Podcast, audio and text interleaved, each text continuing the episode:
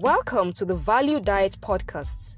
I am your host, Toby Bonike, and today I'll be speaking on the topic on healthy comparison among humans. Last week, I made the first podcast on this same topic, but I spoke on the sources of unhealthy comparison among humans. So today is the final episode, and I would suggest if you have not listened to the first episode, I'll suggest you go and listen to it so that you can follow it logically to the end.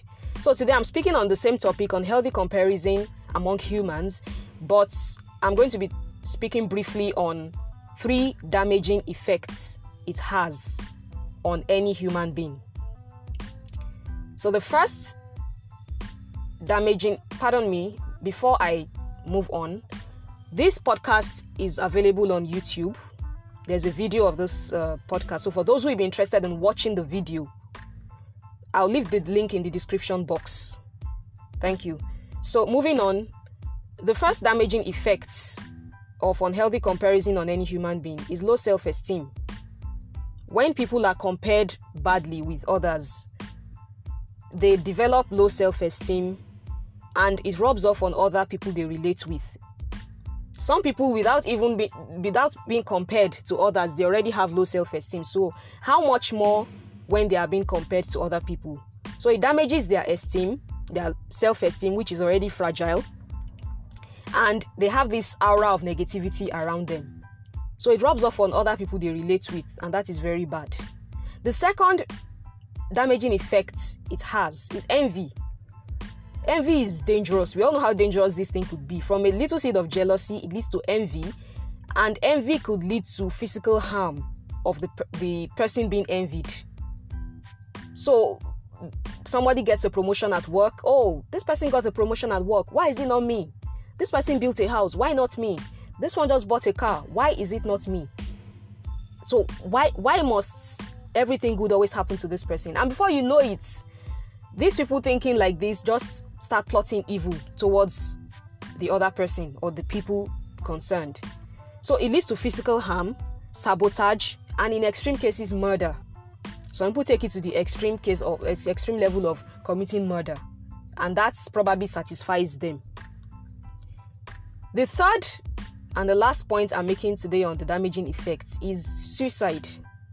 Now, this one is is really extreme and it's sad and it's sad that suicide is not just even common among adults today, it happens among children, it happens among teenagers.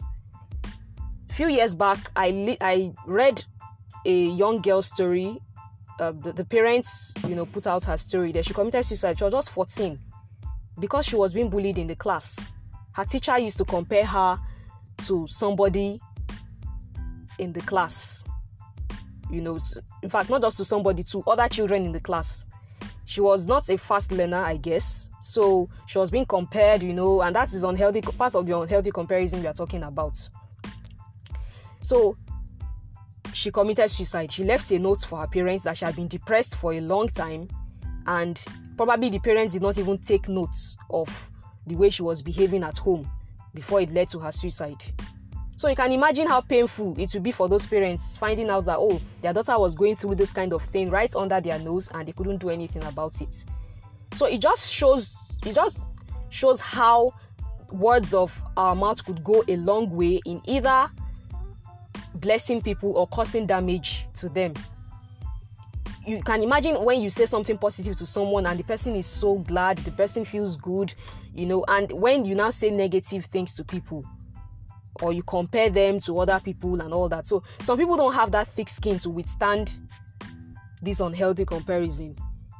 And it leads to depression, then suicide. People who commit suicide did not just die that day, they've been dying gradually. It has started gradually. And then one day they just cap it up by jumping into the lagoon or taking one poisonous substance or the other, which is not even good. Suicide is not good, but it's the extreme. That's why we call it extreme and it will surprise you when you hear the reason the notes or you hear what some people have told others, they confided in other people, or the notes they write down when they commit suicide, according to what we see on social media, you'll be surprised that oh, is it just what they said to this person, just what this they just said this thing, and that is enough to commit suicide. If you have a thick skin for things, some people might not have it. So we should try as much as possible to encourage other people. Or if you can't even encourage anybody, it's best if you don't know what to say, you don't talk at all on some issues at least. So thank you so much for listening. I've come to the end of this episode. Next week I'll be bringing another interesting topic your way, an entirely different topic. I hope you are looking forward to listening to it. Thank you so much. I hope you've gotten value from today's episode. Uh, like I said earlier, this podcast, I made a video of it on YouTube. So if you are interested in the video, watching me speak on it, I'll leave the link of the video in the description box of this podcast. Thank you so much for listening. Bye.